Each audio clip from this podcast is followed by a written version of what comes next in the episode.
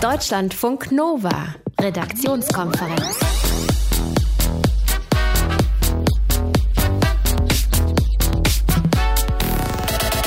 Reichsbürger sind eh nur Spinner. Naja, so einfach ist es eben nicht. Leider nicht, muss man sagen. Die Bewegung der Reichsbürger ist ja sehr lange nicht ernst genommen worden und dann ist vor zwei Jahren ein Polizist erschossen worden. Von einem Reichsbürger eben, der in seinem Haus ungefähr 30 Waffen hatte. Und dieser Mann, der Reichsbürger, ist dafür verurteilt worden, ähm, wegen Mordes und zwar zu lebenslanger Haft. Reichsbürger sind gefährlich und längst nicht mehr allein. Die Zahl der Reichsbürger in Deutschland ist angestiegen. Über die Gründe dafür sprechen wir gleich. Rahel Klein ist die Frau an meiner Seite, auch heute Abend. Und du bist heute die Tine Wittler von Deutschlandfunk Nova. Du weißt alles über schöner Wohnen, ne? Ja, ein bisschen. Uh. Es geht um Wohnen, um Immobilien. Ähm, ich habe ein paar Tipps. Ich sag's mal so. Aber nicht nur auf die Einrichtung bezogen, ne? Nee, nicht nur. Es geht um ganze, um ganze Immobilien. Wahnsinn. Wir werden aufmerksam zuhören. Schön, dass ihr dabei seid. Ich bin Sonja Meschkat. Deutschlandfunk Nova. Den Staat lehnen sie ab, das Grundgesetz lehnen sie ab, staatliche Behörden, die Rechtsordnung, den deutschen Pass lehnen sie alles ab. Die Reichsbürger sind keine Partei, sie sind ein ziemlich indifferenter Haufen von Menschen, die davon ausgehen, dass das Deutsche Reich völkerrechtlich weiter existiert. Und weil es die Bundesrepublik Deutschland demnach gar nicht gibt, sind den Reichsbürgern die Gesetze auch egal. Jetzt könnte man sagen, lass die doch, ein paar Irre gibt's immer. Hm, nur mit den paar Irren das ist eben mittlerweile ganz anders. In Deutschland soll es äh, mittlerweile 16.000 Reichsbürger geben, so schätzt der Verfassungsschutz das ein. Und wir sprechen darüber mit Olaf Sundermeier, Journalist mit dem Spezialgebiet Innere Sicherheit. Olaf, 16.000 Reichsbürger bei uns soll es geben. Wie hoch schätzt du die Dunkelziffer? Die Frage ist, wie hoch schätzt der Verfassungsschutz die Dunkelziffer? Denn im September vergangenen Jahres, also äh, das ist jetzt gerade mal drei äh, Monate her, hat der Verfassungsschutz äh, oder das Bundesinnenministerium auf eine Anfrage der Grünen im Deutschen Bundestag die Zahl der Reichsbürger in Deutschland auf unter 13.000 geschätzt. Demnach sind sie also äh, fast explodiert, die Zahl in den vergangenen drei Monaten. Nein, de facto ist es so, der Verfassungsschutz hat, wie du gerade gesagt hast, die Reichsbürger in der Vergangenheit nicht ernst genommen, hat sie für Spinner gehalten. Das, das hat sich radikal geändert, nachdem ein Reichsbürger im Oktober 2016 einen Polizisten in Bayern erschossen hat, als man versucht hat, ihnen seine Waffen abzunehmen. Seitdem wird, werden die Reichsbürger von in, in sämtlichen Bundesländern sehr viel stärker unter die Lupe genommen, auch besser gezählt, so dass jetzt eine noch größere Zahl an Reichsbürgern heute bekannt äh, wurde. Ich glaube, dass die Zahl derer, die sich insgesamt im Widerstand zu diesem Staat sehen. Das sind nicht nur Reichsbürger, da gehören auch Freaks, so Survival Freaks, sogenannte Prepper zu. Also Leute, die sich auf ein Szenario vorbereiten, dass Deutschland sich irgendwann mal äh, im Bürgerkriegs, äh, in einem bürgerkriegsähnlichen Zustand befindet, noch sehr viel größer ist. Die Szene hat Auftrieb, auch die, durch die Wahlerfolge der AfD, wo unter deren Anhängern auch sehr viele Menschen daran glauben, dass Deutschland auf einen Bürgerkrieg äh, zusteuert. Äh, angesichts äh, der Zeiten zunehmender Flüchtlinge, die nach Deutschland kommen, wird es irgendwann mal einen Kampf der Kulturen geben. Also wir Herkunftsdeutsche gegen diejenigen, die versuchen, uns hier zu übervölkern. Daran glauben auch sehr viele äh, Reichsbürger und deren Zahl schätze ich insgesamt, wenn ich jetzt nicht nur die Reichsbürger sehe, sondern dieser Menschen, die sich im Widerstand sehen, auf eine sechsstellige Zahl. Hm, okay, dann doch noch mal wesentlich mehr. Die meisten Reichsbürger heißt es, gibt es offenbar in Bayern, in Baden-Württemberg, Nordrhein-Westfalen und Niedersachsen. Woran liegt das? Naja, das liegt erstmal daran, dass es die zahlenmäßig äh, einwohnerstärksten äh, Bundesländer sind. In Bayern äh, soll die Zahl bei etwa 3000 liegen. In Brandenburg zum Beispiel, wo es eine sehr aktive Reichsbürgerszene gibt. Ich bin gestern noch in, in Cottbus gewesen, in der Lausitz, wo es sehr viele renitente Reichsbürger gibt, die teilweise auch schon gewalttätig dort geworden sind, gibt es knapp unter 500. Die Reichsbürgerbewegung ist eine bundesweite Bewegung. Sie ist nicht nur im Osten stark, da wo der Rechtsextremismus doch noch ein bisschen stärker stärker ausgeprägt ist. Im Westen ist es eine bundesweite ähm, äh, Bewegung und die hat deswegen auch Zulauf, weil, wie gesagt, sich immer mehr Menschen im Widerstand zu diesem Staat, zur Bundesregierung sehen und die, die haben, die haben einfach Auftrieb und ähm, das Problem ist im Westen wie im Osten gleichermaßen stark ausgeprägt. Es soll auch eine bewaffnete Gruppe geben innerhalb der Reichsbürger. Die sollen sogar eine eigene Armee planen, heißt es. Wie gefährlich sind die oder wie gefährlich ist tatsächlich diese Gefahr? Wie schätzt du das ein? Die Bundesregierung geht davon aus, dass über 700 Reichsbürger bewaffnet sind deutschlandweit. Das sind auch äh, Zahlen, die das Bundesinnenministerium öffentlich gemacht hat. Und wir haben es ja erlebt bei dem Fall in Bayern, bei der äh, Polizist der erschossen Polizist, wurde, ja. mhm. wo der Polizist erschossen wurde. Im vergangenen äh, Sommer hat die Innenministerkonferenz der Landesinnenminister im Prinzip beschlossen, sämtlichen Reichsbürger, die Waffen besitzen, die wegzunehmen, weil sie nach dem Waffenrecht als nicht mehr zuverlässig gelten. Das ist aber bisher bisher nur in Einzelfällen geschehen und man hat im Prinzip Angst davor, dass bei der Wegnahme dieser Waffen irgendwann dann tatsächlich jemand äh, durchdreht. Wir haben nicht nur die Zahl der Reichsbürger, die offiziell Waffen haben. Wir wissen auch zweitens nicht, wie viele Waffen jeweils der Einzelne hat. In Bayern ging es um 30 Schusswaffen auf eine einzelne Person. Und außerdem gibt es noch äh, Reichsbürger, die sich äh, äh fleißig, das ergeben auch unsere Recherchen, immer wieder bedienen und im Darknet Waffen kaufen, ohne dass dass sie tatsächlich einen Waffenschein äh, besitzen. Also wir sehen, dass die rechte Szene insgesamt aufrüstet, auch die Reichsbürgerszene. Insofern haben wir es hier mit Leuten zu tun, die im Prinzip tickende Zeitbomben sind. Im Januar 2018 haben Verfassungsschutzbehörden, haben die Verfassungsschutzbehörden der Länder etwa 15.600 Reichsbürger gezählt. Das sind 56 Prozent mehr als noch ein Jahr zuvor. Woran das liegt, hat uns Olaf Sundermeier erklärt. Deutschlandfunk Nova, Redaktionskonferenz. Haben wir es jetzt erstmal? Na, erstmal schon. Ich glaube, hier ist es ein Papier des Gebens und des Nehmens, wie es sein muss. Ich glaube, dass wir hervorragende Ergebnisse erzielt haben. Ich bin mit dem Ergebnis, wie meine Partei, mit äh, sehr oder hoch zufrieden. Für uns ist das, was wir in diesen Sondierungsvertrag geschrieben haben, keine Rhetorik. Es enthält einige Punkte, die zumindest äh, besser fürs Land sind als das, was etwa bei den Jamaika-Gesprächen möglich gewesen wäre. Alles, was da an Ideen und Innovationen drin ist, ist ja geklaut. Die Sondierungsgespräche von Union und SPD sind durch, was die Basis ist für die weiteren Verhandlungen einer möglichen neuen Ko großen Koalition. Das haben die Sondierer in einem Abschlusspapier festgehalten. 28 Seiten, die gucken wir uns jetzt nicht alle im Einzelnen an, aber mal so die wichtigsten Punkte. Und zwar zusammen mit Nadine Lindner, unserer Korrespondentin im Hauptstadtstudio. Nadine, wie weit weg sind wir denn jetzt noch von einer neuen, von einer richtigen Regierung? Also ich würde mal sagen, der, Fortschritts, der Fortschrittsbalken ist vielleicht jetzt so bei einem Drittel. Also ein bisschen gedulden muss man sich noch und es sind auch noch einige Schritte bis dahin. 21. Januar quasi der nächste große Schritt, Sonderparteitag der SPD in Bonn und das könnte halt spannend werden, weil die Genossen da nämlich sagen müssen, hopp oder top, ob man mit diesem 28 Seiten Papier, ob das gut genug ist, in die Koalitionsverhandlungen dann auch tatsächlich zu gehen.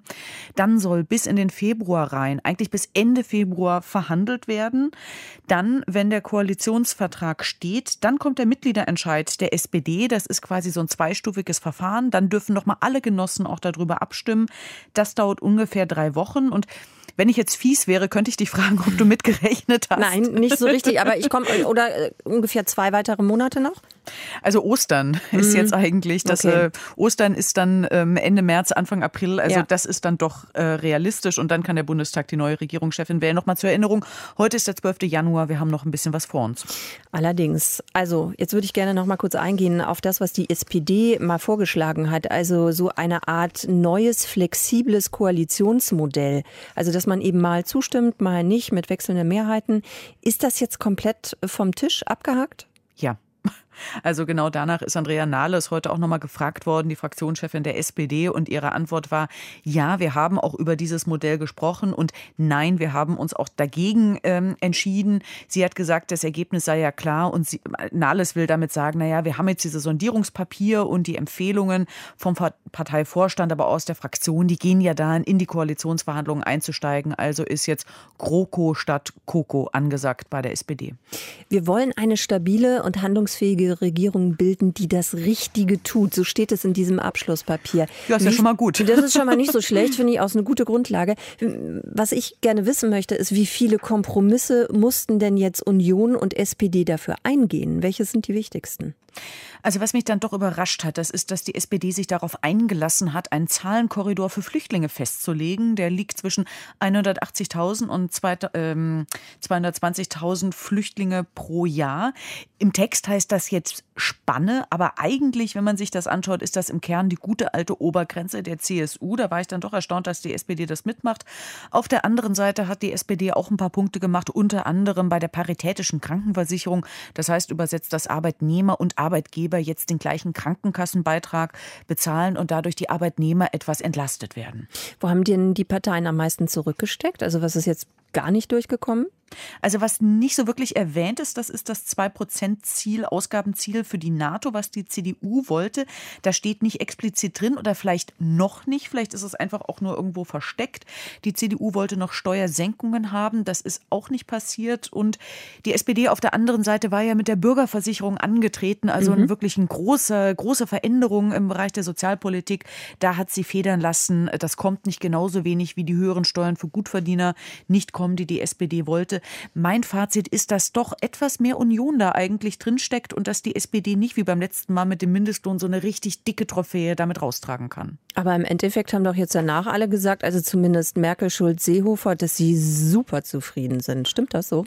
Ja, zufrieden oder sogar hochzufrieden. Also da hat man sich ja doch ziemlich auf die Schultern geklopft. Ich habe aber das Gefühl, dass die SPD da noch einige Diskussionen führen muss, vor allem mit ihrer Basis. Und man darf halt auch nicht übersehen an so einem Tag, es gibt ja auch noch eine Opposition im Bundestag, die hat das kritisiert, wenn auch aus ganz unterschiedlichen Gründen. Die Grünen finden, dass viel zu wenig für den Klimaschutz getan wird. Und wenn man sich nochmal die alten Jamaika-Einigungen zu diesem Thema anschaut, was ich eben nochmal getan habe, dann muss man sagen, da haben die Grünen auch recht. Was in den Sondierungsgesprächen festgehalten worden ist. Nadine Lindner, unsere Korrespondentin in Berlin, hat es uns zusammengefasst. Deutschlandfunk Nova, Redaktionskonferenz. Vergangenes Jahr hat eine schwedische Firma eine Verhütungs-App mit dem wunderbaren Namen Natural Cycles auf den Markt gebracht.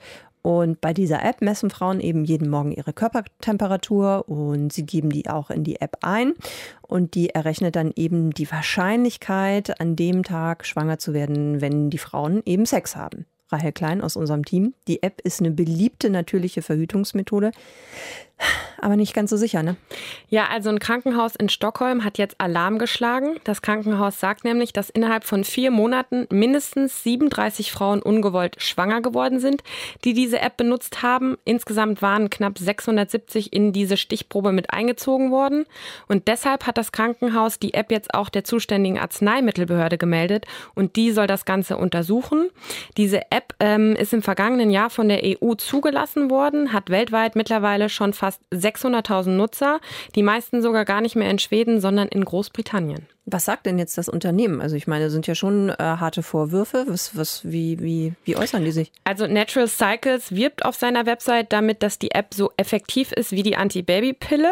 Oha. Das wurde auch mal von einer Studie untermauert. Die hatte herausgefunden, dass die App bei 93 Prozent der Frauen, die diese App eben ein Jahr lang benutzt haben, auch effektiv geschützt hat deswegen sagen die auch jetzt, naja, diese 37 ungewollten Schwangerschaften bei knapp 670 Frauen. Es sind ja nur 5,5 Prozent. Es geht doch voll klar mit dem, was wir auf der Homepage sagen.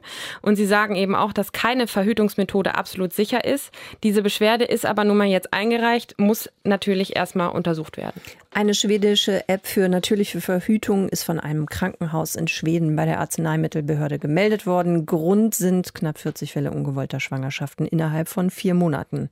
Unsere Reporterin Rahel Klein hatte die Infos dazu. Deutschlandfunk Nova, Redaktionskonferenz. Er hat Herzschlag, er hat Puls. Dahinter können wir also mal ein Häkchen machen. Außerdem sei er das gesündeste Individuum, das je zum Präsidenten gewählt wurde, hat der Hautarzt, äh, Hautarzt, ja, der Hausarzt von Donald Trump gesagt, als der amerikanische Präsident noch im Wahlkampf gewesen ist. In den USA gibt es ja eine lange Tradition, nämlich dass Präsidenten und auch die Präsidentschaftskandidaten ihre Krankenakten veröffentlichen. Bis jetzt hat Donald Trump das nicht getan. Heute steht allerdings seine erste medizinische Untersuchung an als Präsident. Martina Butler ist unsere Korrespondentin in Washington. Martina, ist denn schon irgendwas bekannt von dieser Untersuchung? Irgendwelche Ergebnisse?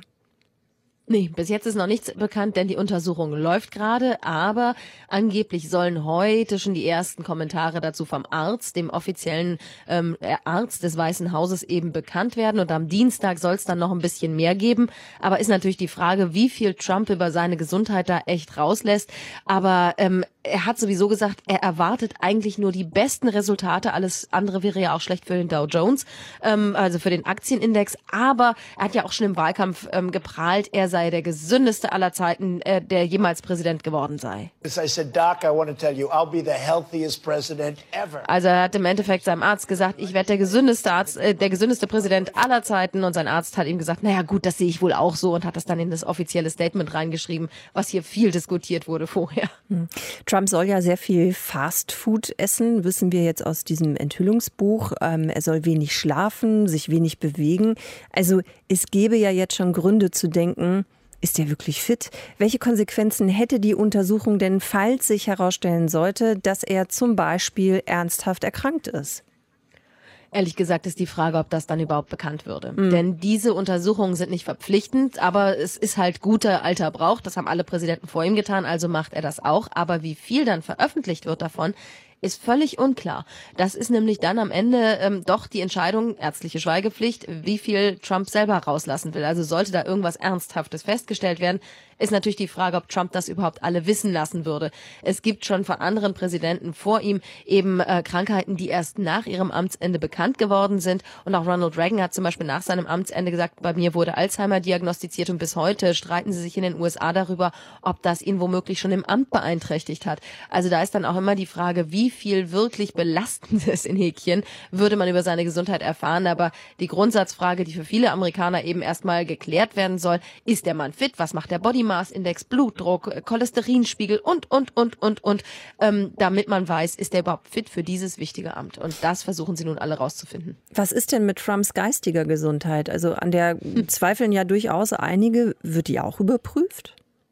Nee, wird sie nicht. Also es wird, ähm, es gibt keine psychiatrische Untersuchung, das hat das Weiße Haus schon im Vorfeld gesagt, denn äh, natürlich sind die Diskussionen hier gerade nach der Veröffentlichung des Buches von Michael Wolff, Fire and Fury, absolut natürlich in die Höhe geschossen, dass die Leute gesagt haben, also ist er überhaupt auch mental in der Lage, aber es gibt keine psychiatrischen Teil der Untersuchung, sondern es geht wirklich um ähm, Nase, Mund, Ohren, Augen, Herz, Lunge, alles, was so zwischen Scheitel und Fußsohle von Donald Trump ist. Er wird einmal auf den Kopf gestellt, geschüttelt, man guckt ist er fit, aber die mentale Fitness gehört nicht dazu. Die Gesundheit von Donald Trump wird heute mit einem Medizincheck untersucht. Das ist so der übliche für den amerikanischen Präsidenten. Die Hintergründe dazu hatte für euch Martina Butler, unsere Korrespondentin in Washington. Deutschlandfunk Nova, Redaktionskonferenz. In Frankfurt hat die Stadt heute zusammen mit der Polizei und dem Universitätsklinikum Frankfurt ein Pilotprojekt vorgestellt. Und zwar geht es dabei um die Leichenschau. Also wirklich das, was der Arzt macht, wenn eben jemand verstorben ist. Und bei dieser Leichenschau gibt es ganz offenbar Probleme. Das heißt, die wird viel zu oft nur sehr schlampig oder fehlerhaft durchgeführt. Das sagen Rechtsmediziner schon seit längerer Zeit. Dieses Pilotprojekt soll jetzt helfen, Todesursachen besser aufzuklären und damit vielleicht eben auch eindeutiger Verbrechen zu erkennen. Also Rahel Klein, unsere Reporterin, hat sich das nochmal angesehen, was da heute vorgestellt worden ist in Frankfurt. Also was ändert sich denn? Soll sich was ändern? Genau, also das Pilotprojekt dauert jetzt erstmal ein Jahr lang und in Frankfurt kommt dann jetzt immer ein Rechtsmediziner dazu, wenn die Polizei bei einer Leiche ist. Also die haben für das Projekt eine eigene Stelle geschaffen, für eben diesen Rechtsmediziner, den die Polizei immer rufen kann. Bisher ist es nämlich so, wenn die Polizei einen Toten irgendwo hat und es ist jetzt nicht offensichtlich ein Verbrechen passiert, dann müssen die sich erstmal einen Arzt für die Leichenschau suchen. Das dauert oft mehrere Stunden, weil die dann erstmal alle möglichen Ärzte abtelefonieren, die unter der Woche ja jetzt auch nicht unbedingt so viel Zeit mhm. haben. Und mit diesem zuständigen Rechtsmediziner soll das alles viel unkomplizierter und auch schneller ablaufen. Naja, und kennt sich vielleicht ein Rechtsmediziner nicht auch deutlich besser aus als ein normaler Hausarzt? Genau, das ist der andere Aspekt dabei. Oft sind es ja auch mal komplizierte Fälle, wenn die Polizei schon vor Ort ist. Und mit einem erfahrenen Rechtsmediziner soll die Todesursache eben sicherer festgestellt werden. Dadurch kann die Polizei dann auch besser sehen, ob es sich um natürlichen Tod oder vielleicht auch um Verbrechen gehandelt hat. Polizei und Rechtsmediziner kritisieren das ja schon seit Jahren, dass Leichenschauen eben oft falsch durchgeführt werden, dass Todesursachen oft nicht geklärt geklärt oder falsch diagnostiziert werden. Warum ist das denn überhaupt so? Die Uni Rostock hatte dazu im letzten Jahr mal eine Studie veröffentlicht. Da wurde gesagt, dass von 10.000 Todesbescheinigungen nur 223 fehlerfrei waren. Bei 44 wurde sogar fälschlicherweise natürlicher Tod festgestellt, obwohl es nicht so war. Das liegt einmal daran, dass die Ärzte bei einer Leichenschau natürlich nur begrenzt was zur Todesursache sagen können, anders als bei einer Obduktion zum Beispiel. Aber es gibt noch einen anderen Grund Hintergrund, sagt Marcel Verhoff, der leitet das Rechtsmedizinische Institut an der Frankfurter Uniklinik. Das andere Problem ist, dass Leichenschauen oftmals nur oberflächlich und manchmal sogar gar nicht durchgeführt werden. Und anders ist also nicht zu erklären, dass es Fälle gibt, wo dann tödliche Verletzungen, Messerstichverletzungen am Rücken nicht gesehen wurde offensichtlich. Es wurde natürlicher Tod bescheinigt. Dabei hat jedes Bundesland eigentlich ziemlich genaue Vorschriften, was bei einer Leichenschau gemacht werden muss. Was zum Beispiel? Also der Leichnam muss zum Beispiel komplett entkleidet werden. Dann müssen sich die Ärzte den Toten bei guter Beleuchtung anschauen und sich auch jede Körperöffnung ansehen. In Hessen ist es zum Beispiel auch so, dass sie sich auf jeden Fall die Kopfhaut oder die Augenbinde heute ansehen müssen. Das wird aber eben oft nicht gemacht. Oft aus Scheu vor dem Leichnam, sagt Marcel Verhoff. Aber auch, weil es eben oft Hausärzte machen, die vielleicht auch eine Beziehung zu der Familie haben oder selbst deren Ärzte sind und die dann irgendwie in unangenehme Situationen kommen, wenn sie die Leiche erstmal ausziehen und untersuchen und vielleicht sogar die Polizei rufen, wenn sie nicht direkt einen natürlichen Tod feststellen können. Was müsste sich denn ändern, damit Todesursachen besser und sicherer festgestellt werden? Es müsste generell mehr obduziert werden, sagt Marcel Verhoff. Und dann wäre es natürlich gut, wenn es immer ein Rechtsmediziner machen würde. Aber da es nur ungefähr 200 Rechtsmediziner in Deutschland gibt, ist das eher unrealistisch. Deswegen fordert Marcel Verhoff, Deswegen ist es so wichtig, dass schon in der Ausbildung der Medizinstudierenden die Leichenschau einen höheren Stellenwert bekommt. Und an vielen Universitäten ist es so, da ist nur ein einziger Nachmittag in der Rechtsmedizin vorgesehen, eine Leichenschau. Äh, und wenn keine Leiche da ist gerade, dann findet auch die nicht statt. Und so kommen manche Studenten durchs Studium ohne eine einzige praktische Leichenschau. Also bessere Ausbildung im Medizinstudium, aber auch Weiterbildung für Ärzte, Hausärzte. Wenn die das manchmal nur ein, zwei Mal im Jahr machen, ist das ja klar, dass die nicht alles immer sofort erkennen. Frankfurt will mit einem Pilotprojekt die Leichenschau verbessern. Infos dazu hatte unsere Reporterin Rahel Klein. Deutschlandfunk Nova, Redaktionskonferenz. Emma Watson ist ja nicht nur eine bekannte Schauspielerin, sie ist auch eine wichtige Stimme im Feminismus. Und deshalb wird das, was sie auf der Seite ihres Buchclubs geschrieben hat, auch besonders beachtet. Als ich gehört habe, dass man mich eine weiße Feministin nannte, habe ich es nicht verstanden. Warum muss man mich oder irgendjemand anderen als Feministin, als Feminist mit irgendeiner Ethnie definieren? Was bedeutet das? Wurde ich Rassistin genannt? Ist die feministische Bewegung gespaltener, als ich gedacht habe. Auf welche Art und Weise trage ich dazu bei, ein strukturell rassistisches System aufrechtzuerhalten? Wie beeinflusst meine Ethnie, meine Klassenzugehörigkeit, mein Geschlecht meine Perspektive?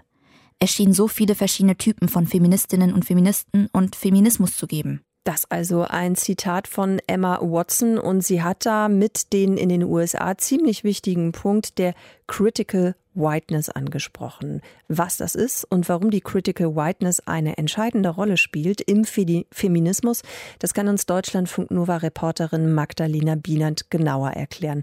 Magdalena, warum haftet der weißen Feministin etwas Negatives an? Also warum hat Emma Watson das Gefühl gehabt, dass sie darauf reagieren sollte? Also in den USA ist man ja mit dem Feminismusbegriff schon etwas weiter als hierzulande. Und es zeigt sich, dass das eine Bewegung ist, die sich auch immer wieder neu überdenken und weitergedacht werden muss. Denn Critical Whiteness meint, dass man, wie Watson ja angestoßen hat, eben darüber nachdenkt, welche Privilegien habe ich denn eigentlich aufgrund meiner Hautfarbe und kann ich wirklich als weiße Feministin Statements abgeben, die für muslimische, für übergewichtige oder eben auch schwarze Feministinnen gleichermaßen gelten. Also also der Ansatz dahinter nennt sich Intersektionalität. Vielleicht hast du das schon mal gehört. Gehört ja, aber sag mal für alle, was das ist. Ja, also das meint, dass wir uns nicht nur mit der Diskriminierung der Frau an sich auseinandersetzen, sondern wirklich differenzieren und anerkennen, dass eben im Falle von Emma Watson, also eine junge weiße Schauspielerin, wahrscheinlich andere Erfahrungen macht als Kolleginnen anderer Ethnien oder mit Behinderungen oder oder oder. Und Emilia Roag vom Center for Intersexual Justice hat mir erklärt, wenn eine türkische Frau mit Kopftuch oder ohne Kopftuch oder wenn eine schwarze Frau für alle Frauen sprechen könnte, oder als die Stimme von allen Frauen auch äh, gesehen und verstanden wäre, dann hätten wir intersektionelle Feminismus sehr, sehr vorangetrieben. Das Problem ist, dass bisher die einzigen Stimmen, die als universal gelten, sind die Stimmen von Frauen, die eine archetypische Frauenidentität haben in Europa, also hier in Deutschland. Das heißt weiße Frauen aus der Mittelschicht, heterosexuell und auch ohne Behinderung. Und das soll sich ändern. Also es müssen ganz dringend diese Zusatzinfos verschwinden die muslimische Feministin, die schwarze Feministin, weil es heißt ja auch nicht, die weiße Schauspielerin setzt sich für die Rechte von Frauen ein. Also wir müssen hin zu einem inklusiven Feminismus, sagt Emilia Roag, weil alles andere ist aktuell einfach zu eindimensional. Aber an sich ist es doch gut, dass es diese neue Feminismusbewegung überhaupt gibt. Also die ist ja eben auch noch relativ jung, so lange mhm. gibt es die ja noch gar nicht. Warum ist die Kritik daran schon so groß? Ja, so groß. Man sollte es auch nicht, glaube ich, zu hoch hängen. Okay. Aber zu Alice Schwarzers Hochzeiten in den 70er Jahren galt es ja erstmal, der Frau überhaupt Gehör zu verschaffen und sie als gleichberechtigt ins Bewusstsein der Gesellschaft zu heben. Und inzwischen sind wir ja zum Glück ein Stückchen weiter, wenn auch noch lange nicht am Ende. Aber diese Weiterentwicklung und Hinterfragung von einer wachsenden Bewegung wie dem Feminismus ist natürlich total sinnvoll und ja auch ein Lernprozess. Und da ist Emilia Roark, die sich da ganz stark für ein Umdenken einsetzt, auch zuversichtlich zuversichtlich dass das funktioniert. Und ich wollte von ihr wissen, wie wir uns denn vielleicht selbst dabei überprüfen können, ob wir gerade wirklich im Sinne dieser Intersektionalität handeln. Und Emilia sagt, man kann sich folgende Frage stellen. Bin ich mir sicher, dass die äh, Stimmen von den Betroffenen auch mitgedacht sind, dass sie gehört wurden? Und wenn es Feministinnen sind, die sich öffentlich äußern, können sie sich fragen, gibt es eine andere Person, die in einer besseren Position ist, um über diese Themen zu sprechen? Muss ich das tun? Und ich glaube, das ist auch eine Ego-Frage. Also die Frage der Repräsentation ist auch so, diene ich einer Bewegung oder ist es auch mein persönliches Agenda sozusagen? Die zweite Frage ist, in diesem Raum, wo wir sind, weil meistens, also Feminismus passiert auch in Gruppen, es gibt viele Meetings, ähm, die Frage ist, ist die Vielfalt von unserer Kategorie Frau auch hier dargestellt. Also Vorsatz für 2018 würde ich sagen, über Intersektionalität nachdenken, denn nicht alle Frauen mit feministischer Haltung sind gleich. Emma Watson hat anerkannt, dass sie eine weiße Feministin ist und sich damit für die Debatte um die White Privilege Debatte äh, geöffnet. Äh, die Hintergründe dazu habt ihr bekommen von unserer Reporterin Magdalena Bienert. Das Gespräch haben wir vor der Sendung aufgezeichnet. Deutschlandfunk Nova, Redaktionskonferenz. Wir würden sehr gerne an dieser Stelle einen Ton von US-Präsident Donald Trump einspielen, aber leider gibt seinen jüngsten verbalen Ausraster, nicht als Audio. Gestern ist ja über ein Treffen äh, berichtet worden äh, von Donald Trump mit den US-Senatoren und bei diesem Treffen soll Trump gefragt haben, wieso die USA eigentlich so viele Menschen aus Dreckslochstaaten aufnehmen müssten. Er soll sich damit auf Länder wie Haiti und afrikanische Länder bezogen haben. Rahel Klein, Deutschlandfunk Nova Reporterin. Das hat international mal wieder für viel Empörung gesorgt. Überall wurde darüber berichtet. Allerdings ist es nicht so einfach, seine ursprüngliche Aussage zu übersetzen. Ne? Genau, Trump soll ja wörtlich Shithole Countries gesagt haben. Bei uns wurde das ja mit Drecksloch übersetzt, du hast es schon gesagt. In Asien gab es aber ganz interessante andere Übersetzungen. Ein chinesisches Nachrichtenportal hat zum Beispiel die Worte Lan Guo benutzt. Das heißt so viel wie Länder, die scheiße sind. Na gut, es ist aber jetzt schon relativ ähnlich. Ne? Ja, Taiwans zentrale Nachrichtenagentur hat eine Formulierung gewählt, die ich besonders schön finde. Da heißt es übersetzt so viel wie Länder, in denen Vögel keine Eier legen. Das klingt fast philosophisch. Absolut, aber irgendwie auch schon wieder passend. In Südkorea war in einem Newsportal Goji Sugul zu lesen. Das heißt so viel wie Treffpunkt für Bettler. Und in Japan hieß es Länder, die dreckig sind wie Toiletten. Also relativ unterschiedlich, aber den Kerl haben sie alle ja irgendwie erfasst. Trump hat selbst auf, auf Twitter ja mittlerweile geschrieben, dass er die Bezeichnung Shithole Countries gar nicht benutzt habe, dass er über Haiti höchstens gesagt habe, dass es ein sehr armes und unruhiges Land sei. Die Sprache, eine komplizierte Angelegenheit. Wir haben euch mal vorgestellt, wie die Medien, Medien in Asien äh, Trumps angebliche Äußerung Shithole Countries übersetzt haben. Deutschlandfunk Nova, Redaktionskonferenz. Jetzt mit den Highlights aus unseren Wissensnachrichten von heute, vom Freitag, präsentiert von Aglaya Dane. Deutschlandfunk Nova, Wissensnachrichten. Na, schlecht geschlafen letzte Nacht? Dann heute Abend vielleicht mal eine To-Do-Liste schreiben US-amerikanische Wissenschaftler der Baylor Universität in Texas haben festgestellt, dass eine To-Do-Liste helfen kann, damit man besser einschläft. Für ihre Untersuchung haben die Forscher knapp 60 Studenten in einem Schlaflabor übernachten lassen. Einige bekamen vor dem Schlafengehen fünf Minuten Zeit, um alles zu notieren, was sie in den letzten Tagen erledigt hatten. Die anderen sollten eine To-Do-Liste für den nächsten Tag erstellen. Die To-Do-Gruppe schlief im Schnitt neun Minuten schneller ein. Einer der Psychologen meint, eine Liste künftiger Pflichten anzulegen, befreie den Kopf. Das menschliche Gehirn beschäftige sich nämlich sonst fast zwanghaft mit Dingen, die noch nicht abgeschlossen seien. Allerdings sagt der Studienleiter, dass eine größer angelegte Studie sinnvoll sei. Denn bestimmte Persönlichkeitsmerkmale, die den Schlaf beeinflussen, konnten nicht berücksichtigt werden, wie zum Beispiel psychische Probleme. In einem Monat Pyeongchang, davor Sochi. Aber was ist in 80 Jahren? Kurz vor Beginn der Olympischen Winterspiele warnen Forscher nochmal, dass es in Zukunft schwierig werden könnte, Austragungsorte zu finden, die ausreichend schneesicher sind. Der österreichische Tourismusforscher Robert Steiger hat sich mit Kollegen aus anderen Ländern Klimatrends angesehen.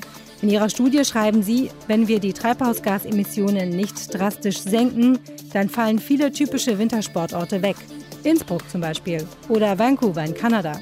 Von den 21 bisherigen Austragungsorten würden in 80 Jahren nur noch acht kalt genug sein. Die Forscher sagen, wenn die Weltgemeinschaft das 1,5 Grad Ziel des Pariser Klimaabkommens einhält, blieben zumindest noch zwölf Standorte übrig. Schon jetzt müssten bei Winterspielen Eisbahnen oft gekühlt und Pisten künstlich beschneit werden. Das hat dem Forscher zufolge aber Grenzen. Ab einer bestimmten Temperatur würden auch Schneekanonen nicht mehr funktionieren. Jetzt tun sich Union und SPD offenbar doch noch einmal zusammen.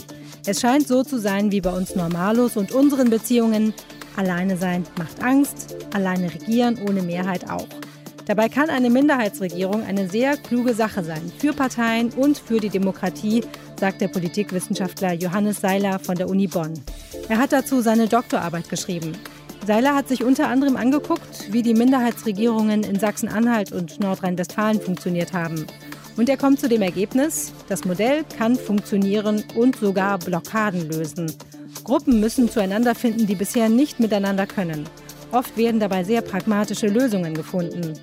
Für einige Parteien sei es gut, eine Zeit lang nicht zu regieren, um neue Wähler zu gewinnen oder innerhalb der Partei mehr Geschlossenheit zu finden. Seiler sagt, mit jetzt sieben Parteien im Bundestag sei es sinnvoll, sich mit dieser Regierungsform genauer zu beschäftigen. Deutschlandfunk Nova. Union und SPD wollen wieder eine große Koalition.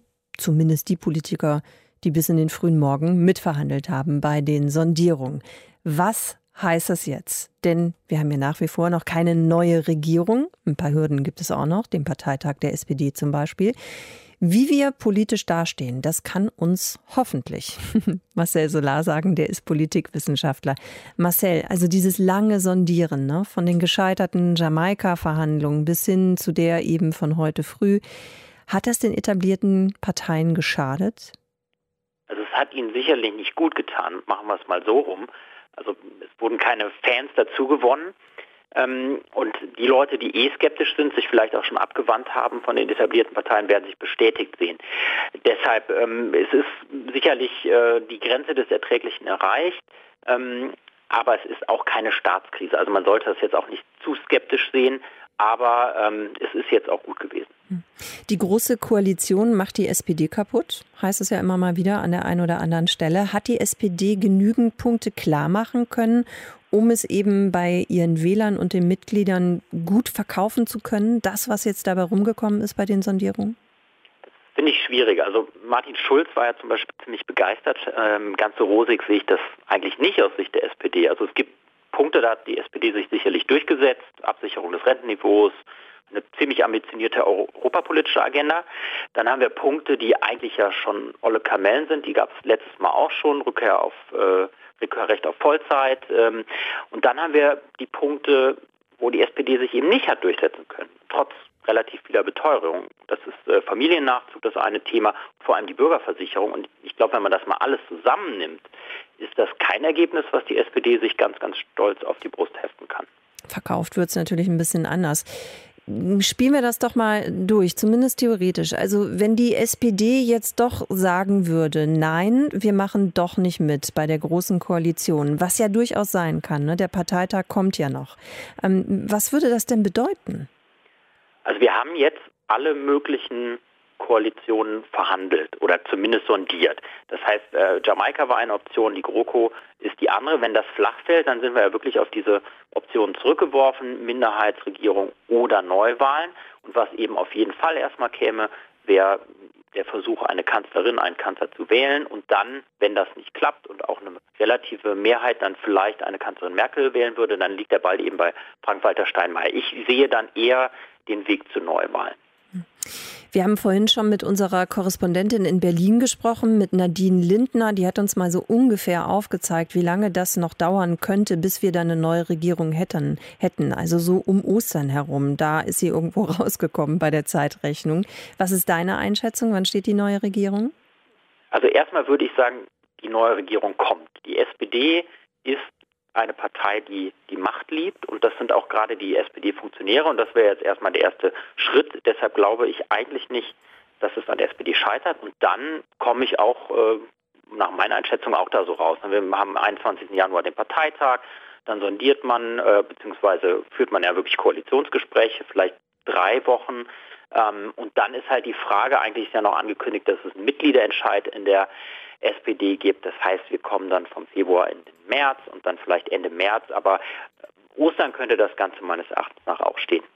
Wie wir politisch dastehen nach den Sondierungen zwischen CDU, CSU und SPD hat uns Marcel Solar erklärt. Der ist Politikwissenschaftler. Deutschlandfunk Nova, Redaktionskonferenz. Die Wohnungsnot in den Städten. Wir sagen es immer wieder und irgendwie ändert sich das auch nicht. Die Wohnungsnot, bezahlbarer Wohnraum in den Städten ist irgendwie Mangelware. So, das steht.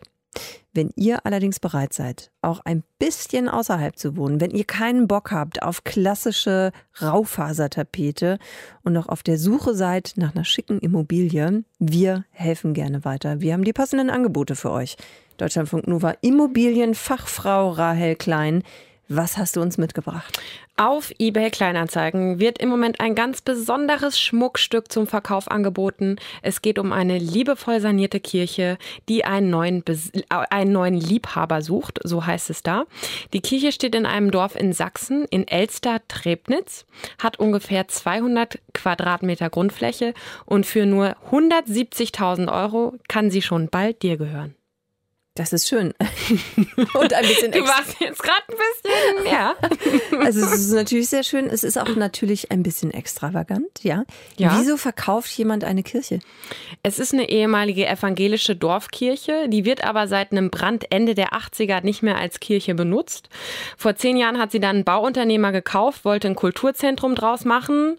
Wurden auch 300.000 Euro in diese Sanierung gesteckt. Aber jetzt ist sie eben doch wieder zum Verkauf angeboten worden. Sieht auch ganz nice nice aus auf den Bildern. Also wenn du jetzt drin wohnen wollen würdest, müsstest du allerdings noch einen vernünftigen Boden reinlegen.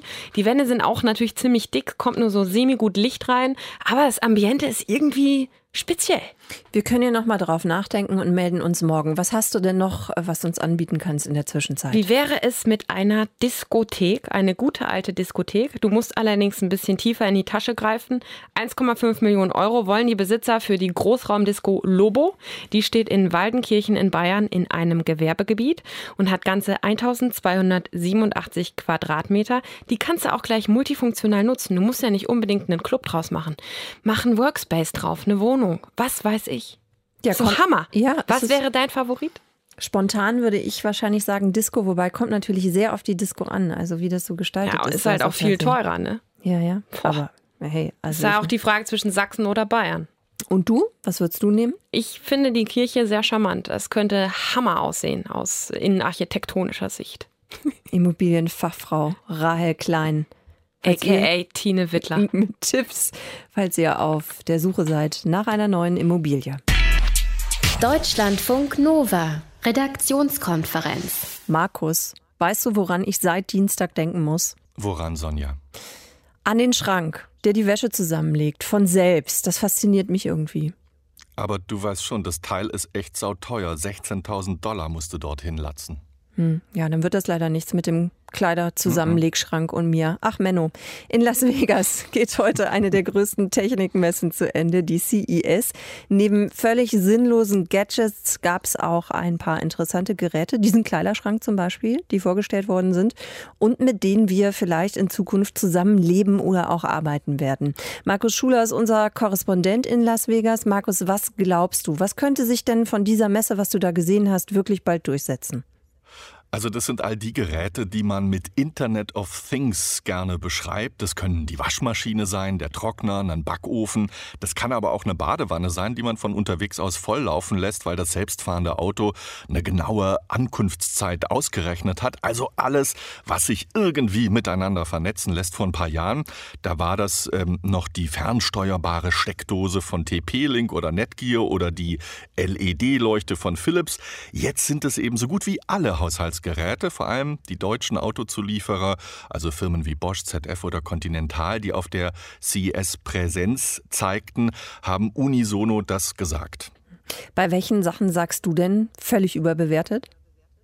Naja, so eine Spielerei sind all diese kleinen Roboterfiguren, die dir in deiner Wohnung auf Schritt und Tritt folgen und die so einen Bildschirm als Gesichtsersatz haben und darauf dann grafisch dicke Kulleraugen angezeigt werden. Ich halte das für einen ziemlich großen Bullshit. Ähm, ich glaube, äh, die können das Gleiche wie mein Google, Amazon oder Apple Lautsprecher, der bei mir in der Küche steht. Nur diese Plastikroboter, die sind meist schlechter verarbeitet. Und wenn es also einen Fail gibt, dann sind es mit Sicherheit diese kleinen Plastik Plastikknirpse, die wir auf der CES häufig sehen konnten. Hast du denn eigentlich irgendwas vermisst? Also gab es was, was kein Thema war, wo man aber durchaus mal hätte drüber sprechen können, worüber man hätte diskutieren sollen? Also du meinst zum Beispiel den Datenschutz oder sowas? Ja, zum Beispiel. Also die CES ist jetzt keine Veranstaltung, bei der es äh, darum geht, äh, neue Technologien besonders kritisch zu hinterfragen. Die CES, das ist eine Messe, die das Machbare von heute und das Machbare von morgen zeigt. Klar, den Herstellern ähm, ist der Datenschutz erstmal wurscht und je kleiner das Unternehmen ist, umso wurstiger ist dem das. Aber je größer die Unternehmen sind, da merkt man dann schon, dass äh, dort auch es immer wieder Hinweise gibt, dass bestimmte Daten verschlüsselt sind, dass man hohe Datenschutz Datenschutzrichtlinien äh, benutzt. Das Thema Prozessoren, das ja in den vergangenen Wochen häufig in aller Munde war, weil es dort einen großen, schweren Designfehler äh, gab, das war nur am Rande bei der CES ein Thema. Bei Intel, da gibt man sich mittlerweile sehr, sehr reumütig. Besonders in der Kritik steht ja der Chef des Chipherstellers, weil der noch vor Bekanntwerden des Fehlers vieler seiner Firmenaktien verkauft hat. Das war ja jetzt eine Technikmesse die CES. Was war deiner, Be an, äh, deiner Beobachtung nach, wie hoch war der Anteil Männer und Frauen? Das habe ich ehrlich gesagt, Sonja, gar nicht so äh, stark, da habe ich gar nicht so stark drauf geachtet.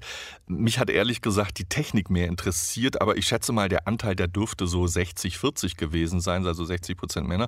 Für mich war es die erste CES und ich hatte den Eindruck, dass dort zu zwei Dritteln, äh, dass zwei Drittel der Besucher, männlich wie weiblich, aus Asien kamen. Da war ich doch sehr überrascht, aber ist eigentlich auch klar, all diese kleinen Gadgets, die werden natürlich heute überwiegend alle in Asien Asien produziert.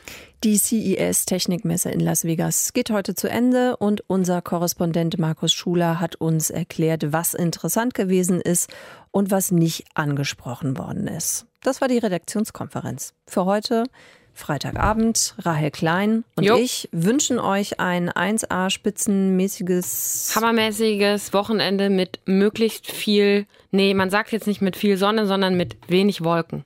Ach, sagt man das ja, jetzt weil so? nur noch so wenig Sonne jetzt irgendwie scheint. Was du wieder alles weißt. Ja, habe ich, also habe ich selber analysiert. Weiß nicht, ob das jetzt allgemeingültig ist. okay, alles klar. So. Gut, das war's von uns. Schönen Abend euch. Mein Ciao. Name ist Sonja Mischka. Ciao. Deutschlandfunk Nova, Redaktionskonferenz. Montag bis Freitag ab 18.15 Uhr. Mehr auf deutschlandfunknova.de.